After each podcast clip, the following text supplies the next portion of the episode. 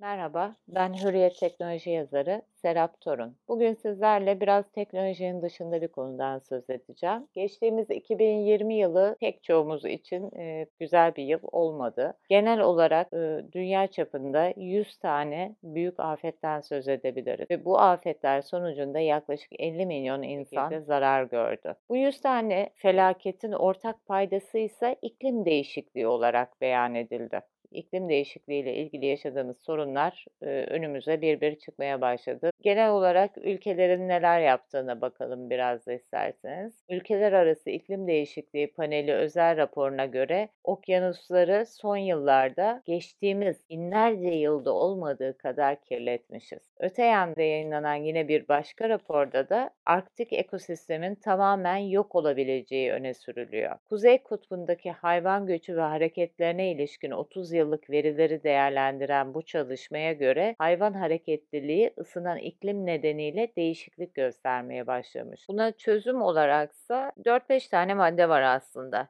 enerji verimliliği. Enerji talebini karşılamanın tek yolu arzı arttırmak değil. Gerek ekonomik gerekse ekolojik açıdan alınacak ilk önlem talebi yönetmek. Aslında şirketler talebin artmasını isterler. Çünkü ne kadar çok talep varsa o kadar çok satış olacaktır. Ancak buradaki talebi doğru yönetmek zorundayız. Bunun dışında yenilenebilir enerji kaynakları kullanmak. Güneş olabilir, rüzgar olabilir, bunlardan faydalanabilir. Bir de ormansızlaşmanın önüne geçmek. Ormanları kesmek değil, daha fazla ormana sahip olmamız gerekiyor. Olan ormanları da kaybetmememiz gerekiyor. Bunların haricinde başka yöntemlere başvuranlar da var. Değişik çalışmalar da yürütüyor bilim insanları tanesi suni et mesela. İklim değişikliğiyle alakası nedir diyebilirsiniz. Birleşmiş Milletler Gıda ve Tarım Örgütü'ne göre küresel sera gazı emisyonunun yaklaşık %14,5'u çiftlik hayvanları tarafından üretiliyor. Bu hayvanların yaydığı metan gazı da sera gazı etkisini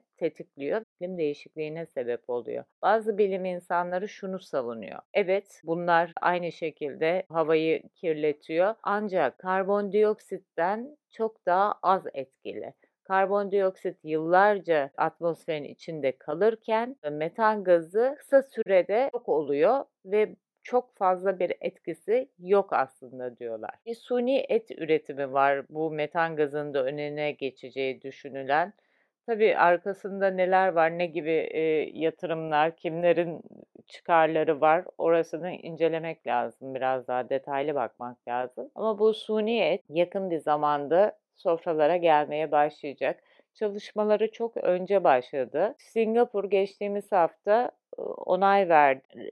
Restoranlarında bu ürüne yer vermeye başlayacak. Üretici şunu söylüyor. Evet ilk başta karbon emisyonunu arttıracak ancak ilerleyen süreçte seri üretimde karbon emisyonunu azaltacaktır diyor. Hayvan yetiştiriciliğiyle kıyasladığında bunun daha karlı olacağını, iklim değişikliği açısından da daha faydalı olacağını öne sürüyor. E tabi bunları da zaman içerisinde göreceğiz. Ancak iklim değişikliği bu şekilde seviyede devam ederse zaten gıdamızda da azalma yaşayacağımız ve bir takım sorunlar yaşayacağımız için büyük ihtimalle suni yiyeceklere dönmemiz gerekebilir. Evet. Bireysel olarak neler yapabiliriz? Biraz da onlara değinmek istiyorum. Ama benim geçen günlerde markette rastladığım bir olay var mesela. E, diş macununun kutusuz olarak satıldığını gördüm. Bu bu beni mutlu etti açıkçası. E, inşallah daha fazla ürün bu şekilde satışa sunulur. Biraz daha az kaynak tüketiriz. Bazı önlemleri kendimiz alabiliriz. Yiyeceklerimizle başlayabiliriz